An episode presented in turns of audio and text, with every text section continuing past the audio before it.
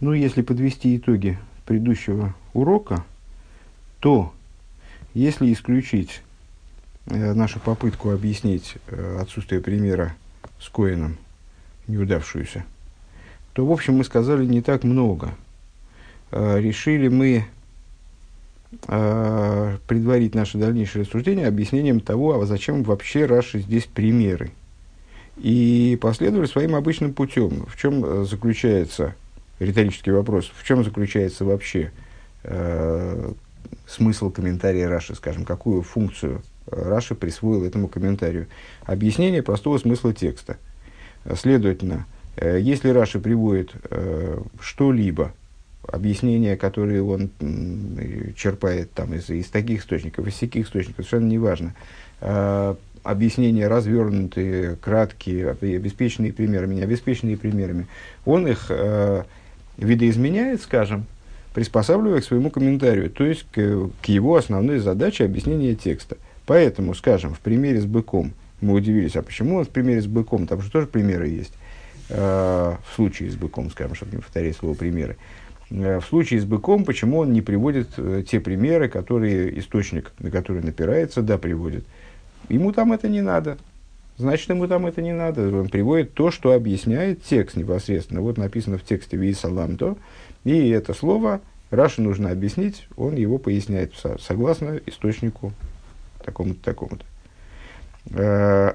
И точно так же здесь... То есть, напрашивается сказать, что точно то же самое происходит и здесь. То есть, он объясняет текст, и ему для объяснения текста, следовательно, раз он примеры приводит, ему нужны примеры.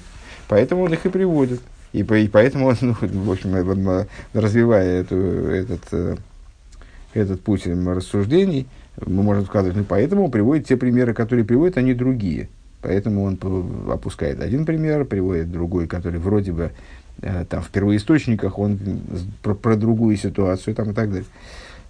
Продолжаем. Пункт далит, страница 128.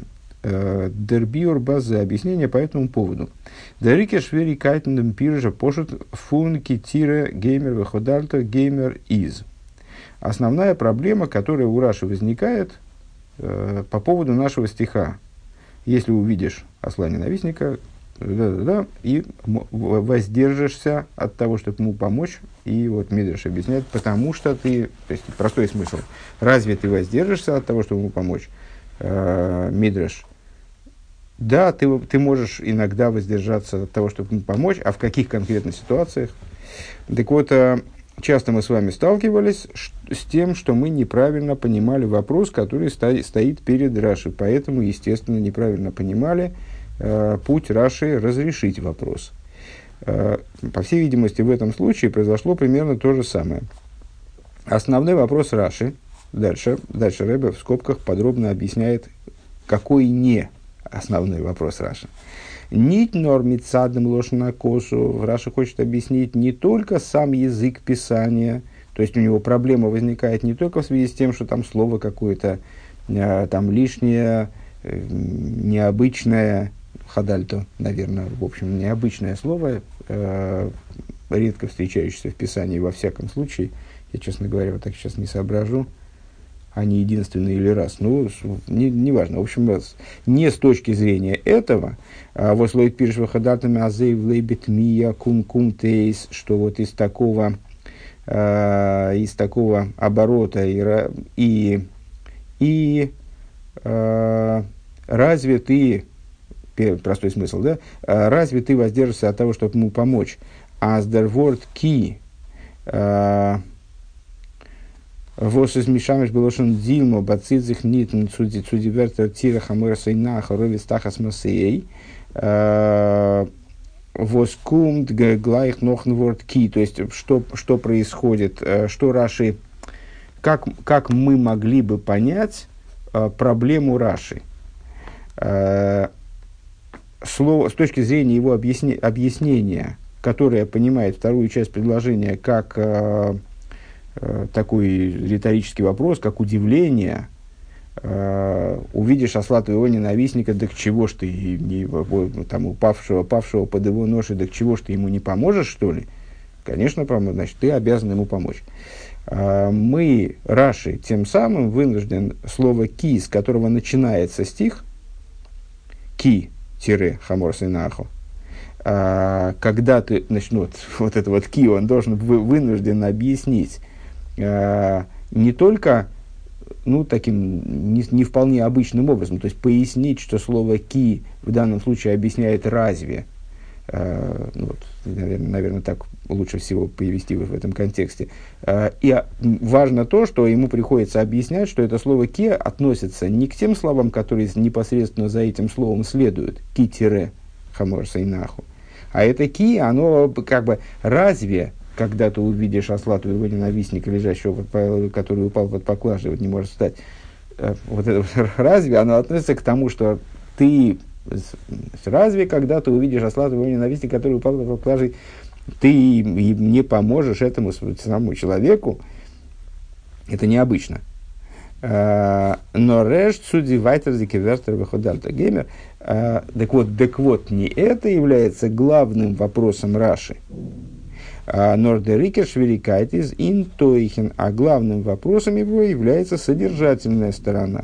То есть вот этот вопрос Ребе полагает, наверное, скажем, формальным вопросом, именно вот таким чисто текстовым вопросом, как устроен текст. Раши, безусловно, этим тоже занимается. Главная проблема его здесь не в том, что, теперь в таком пересказе, скажем, слово «разве» относится ко второй половине стиха, а с этого слова стих начинается. В конечном итоге по-русски ничего звучит.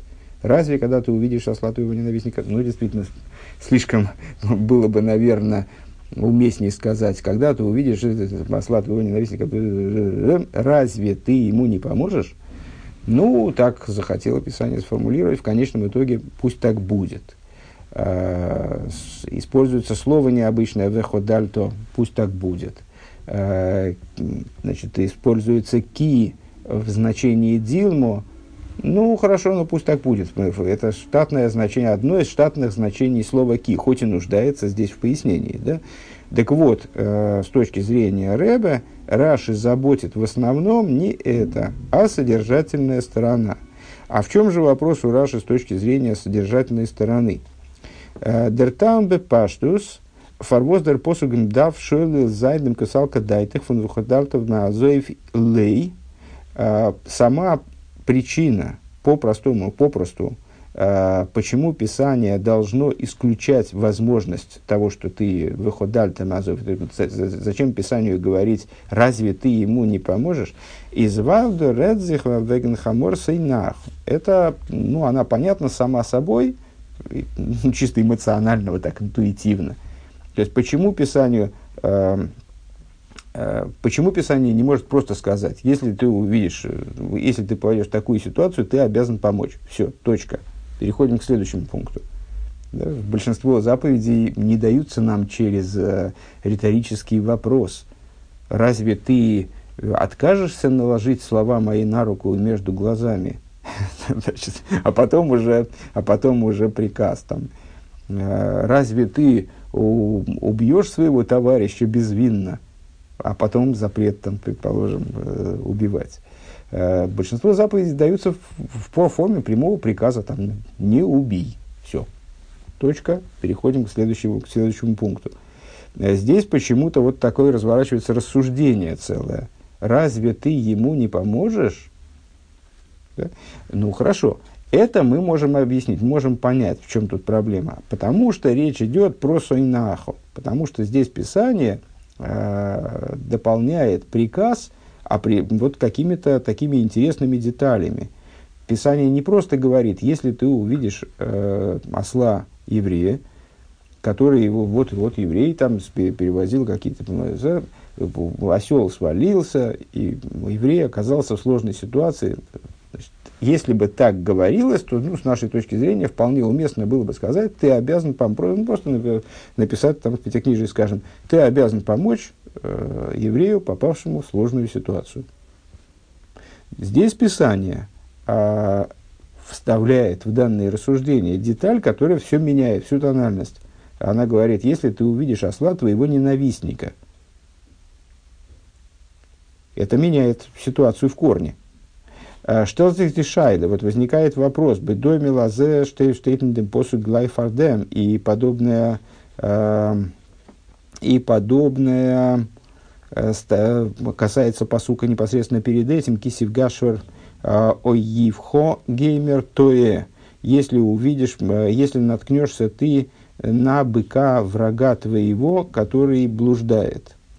Он дорт из дер посук нит мазер митн лошневый ходдальтами лгашив левикаицы базе из тамухам мимо навших. И там Писание, несмотря на то, что говорит про врага твоего, даже, может быть, даже о чем-то большем, чем ненавистника, да? Я не знаю, кстати говоря, враг или ненавистник круче. Там Писание не предостерегает, там вот Писание не пускается в такие рассуждения, там, разве ты откажешься ему помочь? Давайте прочитаем вот этот отрывочек целиком, ну не целиком, а просто несколько стихов, чтобы представлять себе, чего там такое. Ну, глава Мишпотим, мы в самом начале, по-моему, даже говорили, что она переполнена законами. Я, кстати говоря, не помню, какое конкретное число законов, но какое-то сумасшедшее, больше сотни, много больше сотни законов в этой главе просто перечисляются буквально. То есть, такой список законов, не глава, а список законов. Это первая глава после дарования Торы, после главы Исрой, в которой, говорим, вот, с главным центральным сюжетом были 10 речений на горе Синай. Там тоже было несколько заповедей, но все вот самое законодательство, оно начинается в главе Мишпотим. И законов здесь просто уйма, они идут прямо подряд таким списком. Ну вот, начиная, скажем, по не нашему делению, глава Ковгимел, вот, каждый, что не пасук, то мицва какая-то. Первая. Лойте сошем шема шов алтошес йодхо им рошель ейс эд хомос. Не пустого слуха не озвучивай, не клади руки со злодеем, чтобы быть злоумышляющим свидетелем. Понятно. Лойте я хары рабин лиреейс увелой сана алрив линтейс ахары рабин лиатейс. Дальше заповеди, которые связаны, то есть, ну, вот эти и предыдущие тоже, заповеди связаны с законодательством. Не будь за большинством в сторону зла, не отвечай на ссору, отклоняясь, за большинством отклоняться необходимо. Это законы там, вот, того, как выносится законодательное решение в раввинском суде по большинству, но при этом в случае там, законов, касающихся казней, физических наказаний вот так, а в случае имущественных законов этак. Это, каждый из этих стихов, естественно, получает обширнейшее толкование и разъяснение. «Ведол лойси сэгдар беривей, нищего не украшай в ссоре его». Один из стихов, который регламентирует, который вменяет в обязанность судье быть совершенно объективным, совершенно непредвзятым в суде к сторонам тяжущимся, вне зависимости от их имущественного положения в частности. Дальше. Следующий, опять, вот это был один разделчик, он касается больше судов. Теперь идут каждый стих, новый раздел. «Лой сивга шор и евха ой хамерей тое». «Не встретишь ты, не наткнешься ты», имеется в виду бездеятельно, на быка врага твоего или осла, которые блуждают, если ты увидишь, что они потерялись, и не имеешь права пройти мимо. Гошев ты швенулей, верни ему. Ты обязан заниматься возвращением блуждающего осла. Ну, там Талмуд подробнейшим образом обсуждает, а что такое, собственно, блуждающий осел или бык. Вот, ну, заповедь сама по себе вроде понятна, но как определить, блуждают он или нет, на нем не написано. Может, я иду мимо, вижу осел, ну, осел стоит, и чего дальше? Как мне считать, он блуждает, нет? То есть, если на нем написано, я осел рваный и должен находиться по адресу, то тогда проще. Но, а если это безвестный осел, я его в лицо не знаю, ну и так далее. Много-много есть деталей, но тем не менее такой приказ. И здесь, что для нас сейчас важно, не сказано, разве когда ты увидишь быка твоего врага или осла его, ты откажешься ими заниматься? Нет, ты обязан их вернуть. Здесь просто говорится, если ты увидишь, кстати говоря, здесь то же самое «ки» в начале. Это «ки» переводится, я думаю, сейчас я, конечно, гляну в Раши, но практически уверен, что это «ки» здесь. А Раши вообще не объясняет этот стих, потому что считает его однозначно понятным. А Таргум переводит «ки» как «арей».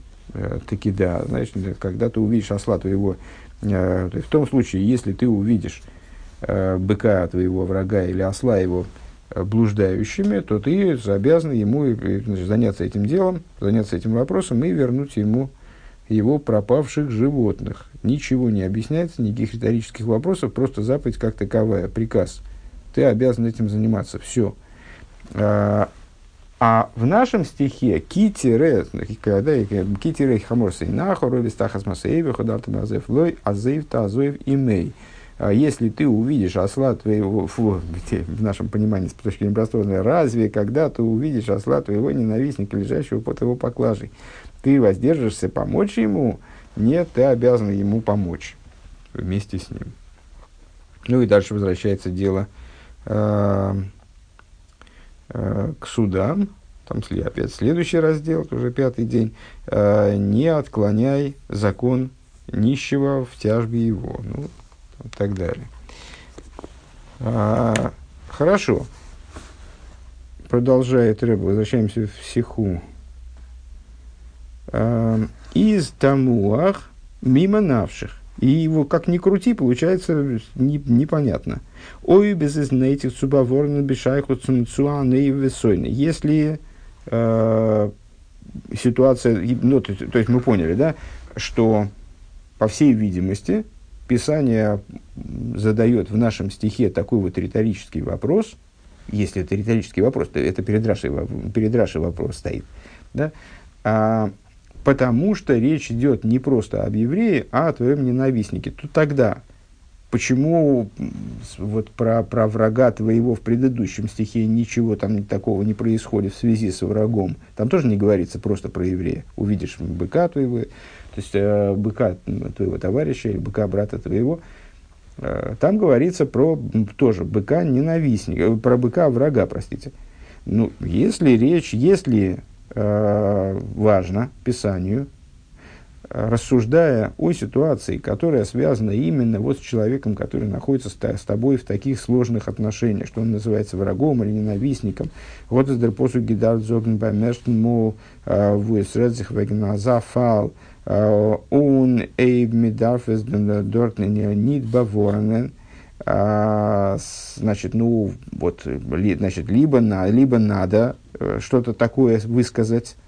Давайте-ка ближе к дословному скажем, потому что я на самом деле сейчас вот в этой массе слов запутался.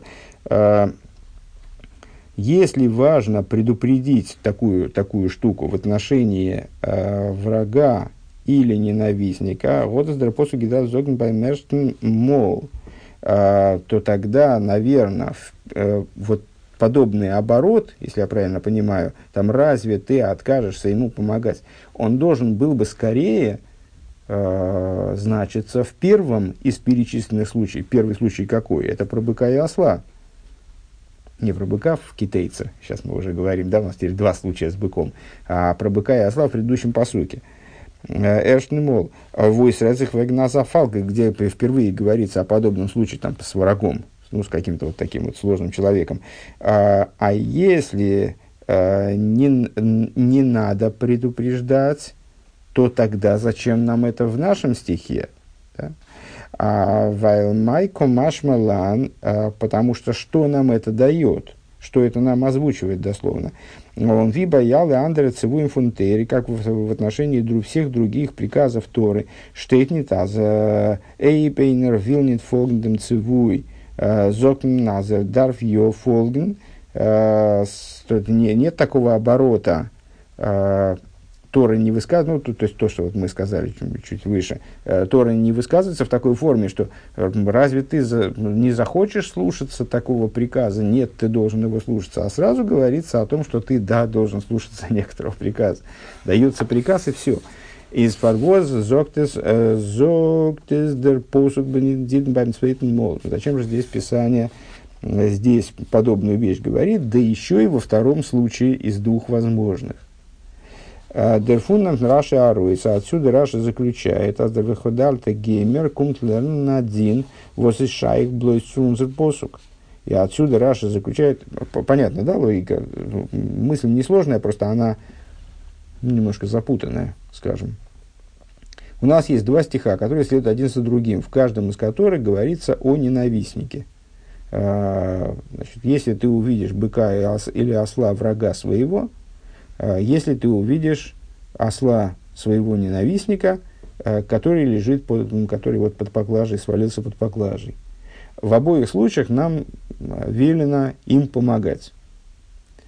С одной стороны, непонятно, Писание нам хочет вменить в обязанность им помочь, пускай вменит нам в обязанность им помочь. Зачем надо какие-то рассуждения типа «разве ты не заходишь, разве ты откажешься им помочь?» С другой стороны, если нужно такое, ну почему-то нужно, хорошо, мы согласны, тут как необычное такое положение, нам не просто заповедь дается в общем плане, а вот какое-то Писание придает эмоциональный окрас этому делу, какой-то вот такой вовлекает сюда какие-то сложности взаимоотношений между людьми зачем-то, вместо того, чтобы дать универсальный приказ. Кстати говоря, на самом деле, эта заповедь, она не значит, что ты должен помогать в сложных ситуациях только ненавистникам и врагам. То есть, друзьям тоже следует помочь, это не вопрос. Так вот, мы готовы признать, что, может быть, нужен такой оборот, но почему он тогда дается во втором стихе, а не в первом? Почему Тора нас вот по этому поводу предупреждает, как бы оговаривает этот момент только во втором стихе?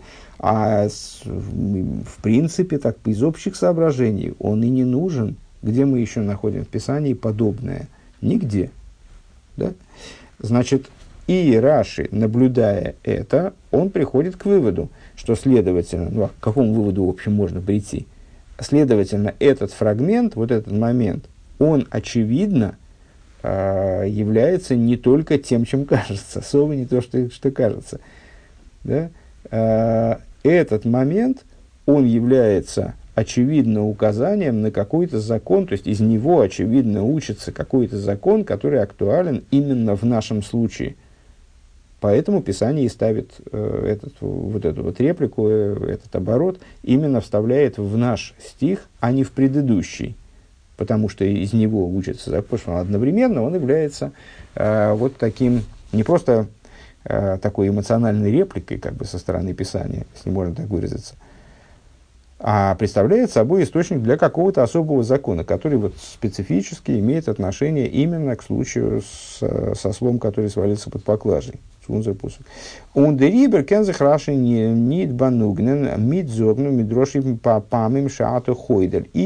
причине Раши не может удовлетвориться просто объяснением того, что этот просто тем, что он не может просто сказать, вот эта вот избыточность текста, она указывает нам на то, что иногда ты можешь отказаться от того, чтобы помочь разгружать этого самого осла. Но должен привести примеры случаев, в которых ты, да, можешь отказаться, венато хойдель, когда ты отказываешься.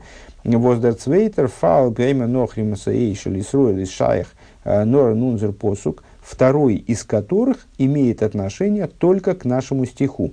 Мы это уже оговаривали, на самом деле, косвенно, ну, не обратив на это особого внимания, но как бы это был один из аргументов, почему наши примеры не подходят к случаю с быком в недельной главе Китейца.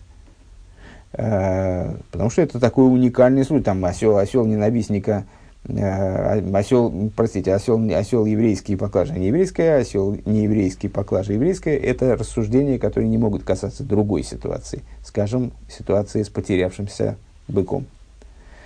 Он нитен фриздикер босс. Вот этот стих, он к предыдущему стиху, точно так же, как он не имеет отношения к быку из китайца, точно так же он не имеет отношения к быку из предыдущего стиха.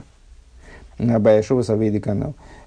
Ундерфарштейт выходдалто геймер. И по этой причине, мол, говорит Раши, написано выходдальто, памимато ходил, индем посуг давка именно в нашем стихе. Потому что он касается, в частности, ситуаций, которые не актуальны ни для каких других. Вот для соседнего стиха нам достаточно сказать, что для предыдущего стиха.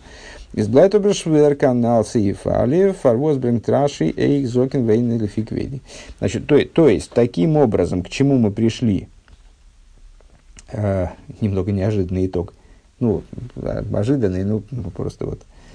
То есть, таким образом мы с вами поняли, зачем Раши приводит вообще примеры, и, в частности, пример с нееврейской поклажей, с там, еврейским грузом. Нееврейским ослом, еврейским грузом. Что в этом случае ты имеешь право отказаться от того, чтобы разгружать этого осла. Ответ.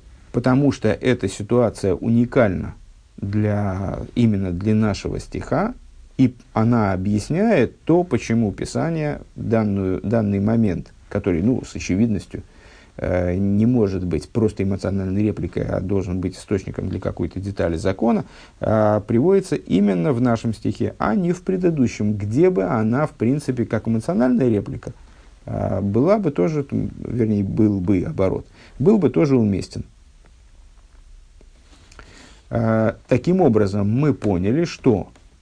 поняли мы, зачем Раши приводит пример с нееврейским ослом и еврейской поклажей. И остались совершенно на месте в плане того, зачем же Раши приводит пример заодно, кстати говоря, отмечу от себя, мы поняли, почему Раши не приводит пример с Коэном. Потому что он ему здесь просто не нужен. Он ему не нужен и не является уникальным для этого случая, поэтому он ничего в этом плане не объясняет. Мы сказали с вами выше, Раши не приводит примеры, которые ему не нужны для объяснения текста. Вот пример с Коэном, он ему совершенно не нужен. С точки зрения Аллахи, этот пример будет актуален. Там, скажем, источники, там, Мехильта почему-то его приводит. Хорошо, приводит, здорово. С точки зрения комментирования Раши, этот пример ему не нужен, следовательно, он из комментария автоматически исключается. А почему он ему не нужен? Потому что он никак не указывает на уникальность данной ситуации, которая обуславливает появление в тексте вот этого «веходальта». Но, с другой стороны, у нас остался совершенно на месте вопрос, зачем Раши приводит дополнительные комментарии. На самом деле, я бы сказал, тут Раши... и Ребе так и говорит, в скобочках, также. Почему Раши приводит также случай со старцем, которому не по чину разгружать осла? Тут сразу два, на самом деле, вопроса. Вот это в скобочках хоих, это и отдельный вопрос. То есть, зачем Раши вообще приводит второй пример? Ему же достаточно одного примера, правда, для того, чтобы объяснить, что данный случай уникален. Ему достаточно одного примера, что есть уникальная какая-то черта у этого закона со ослом, есть уникальная черта. Зачем ему вообще второй пример? Второе, зачем ему в качестве второго примера тот пример, который, возвращаясь к прежней формулировке этого вопроса, который Мехильта не приводит, а вот приводится этот пример в Сифре и в Геморе в другом месте совершенно, применительно к другой ситуации, хоть и там родственной, наверное, в каком-то плане. Гейдербюр индем. Объяснение по этому поводу. Мид брангердом мидроши и из Раши ни тойсницу зогна отцветен пируш ин посук. Приводя данный мидраш, Раши, не планирует привести какой-то отдельный комментарий к этому стиху, отдельное объяснение этого стиха, дополнительное, альтернативное объяснение этого стиха. Кстати, я это понял именно так. Сейчас увидим, как на самом деле. Но раз досы сбегаем, то есть я-то понимал и, по-моему, даже несколько раз озвучил, что у нас есть простой смысл и мидраш, как, помните, у нас было 2 сихи подряд, где мы воевали с пониманием того, как в Раши сочетаются простой смысл и мидраш, вот как Раши иногда вынужден привести мидраш, потому что этот мидраш помогает простому смыслу. В данном случае говорит Ребе, приводя мидраш, а он говорит, что это мидраш, кстати говоря, да? Вот это второе объяснение насчет выхода альту. Приводя мидраш, Раши не дает дополнительного объяснения, другого, второго, альтернативного объяснения. Но раздосес бехемших цумершн пируш, а развивает первое объяснение. Дердраш из машлим, то есть данное толкование, оно дополняет, а не противопоставлено. Дополняет первое объяснение, то есть отвечает на стороннюю сложность, которая возникла в простом смысле. Напомню еще раз, хотя, наверное, уже бессмысленно. Простой смысл разве ты не поможешь? Простой смысл – риторический вопрос. Так, дальше начинаются квадратные скобки на 3 абзаца. Внимание, да, это вставной отрывок. Уналпи зе и зе их фаштандик. В соответствии с этим также понятно. Потом мы вернемся к началу пункта и с этого и соединим его с тем, что там будет дальше. И в соответствии с этим понятно также. Вот Раши из Марих был шойный. То, почему Раши удлиняет свой язык. Имеется в виду, рассуждает более пространно, чем мог бы. У Мидроши как Дорша Рабисейну, то есть он говорит, там мог вообще не отмечать это в принципе. Счел нужным отметить, что это Мидраш, здорово, но он помимо этого говорит о толковании, значит, у Мидрошей как Доршу Рабисейну. Мидраш его так толковали наши учителя. Он зокнет бекицурве винройфертер и не говорит, как обычно, у Мидрошей просто, а толкование его. То есть, в предыдущих случаях, когда мы с вами сталкивались со сложными взаимоотношениями между простым смыслом и мидрашем, мы как раз такую форму заявления и видели. То есть, Раши говорит, это простой его смысл, а толкование его у Мидрошей и там дальше излагает толкование. Здесь почему-то он добавляет, значит, толкование его, так толковали наши учителя. Понятно, что они толковали толкование, кстати говоря, да? Такое масло масляное. Дермит из Раши Мадгиш. Тем самым Раши подчеркивает, аздер пируш фон мидем. Так зачем Раши это нужно? Вот такое вот разворачивание. 3 лишних слова, это же застрелиться можно. Так зачем Раши это нужно? Этим он хочет подчеркнуть, что смысл здесь слова «мидраш», да, «пируш фон мидраш фарзих», «из рохик фун пшут и шермикер», что смысл самого мидраша, не слова мидраша, да, смысл этого мидраша самого, он далек от простого смысла Писания. То есть, он подчеркивает еще раз, значит, «мидрошей», которые толковали, это мудрецы, это наши учителя именно толковали, подчеркивает Раши, как бы. Из нитки драша коры лепша. То есть, здесь это толкование, оно не близко от простого смысла, как это бывает иногда, и когда Раша приводит мидраш в помощь для прояснения простого смысла. «Эсэсабазундер ринен фундраш» – это отдельная штуковина такая, это отдельное толкование. «Мидроши как доршу», а толкование так толковали. «Эсблайпта драш» – этот фрагмент остается драшем, он остается толкованием. То есть, это не становится простым смыслом. Тема насчет «иногда ты веходальта» означает «иногда». То есть, простой смысл, он остается простым смыслом. Разве ты не поможешь? Разве ты откажешься помочь? Ты обязан помочь. А это не становится простым смыслом. Это не простой смысл слова «веходальта». Ты иногда да, ты иногда должен отказаться. Можешь отказаться. Этот мидраш присоединяет к простому смыслу Писания. Для чего? Для того, чтобы прояснить тот вопрос, который возникает по поводу простого смысла. Вопрос, который мы озвучили выше, сейчас, если потребуется, его повторим. Дозгейст. Что это означает? Азмид выходалтом мейндер посук эйхцумирами зайн помним шаату ходил. То есть, вот этим выходальто посук хочет намекнуть на другом уровне, не на уровне простого смысла. То он хочет вот так скрыто указать, как у нас в словах иногда бывает прямой смысл, но этот прямой смысл мы могли бы выразить другими словами, а мы специально выбираем такие вот хитрые слова, чтобы еще и намекнуть на что-то. Да? Вот Писание подобным образом, оно избирает такую форму изложения, чтобы указать нам, а почему нас удивляет такая форма изложения, зачем здесь сказано «выходальт». Для того, чтобы намекнуть, что здесь есть определенный, здесь есть еще и какое-то указание на некий закон. Еще раз возвращаемся до скобок. Это скобки закончились.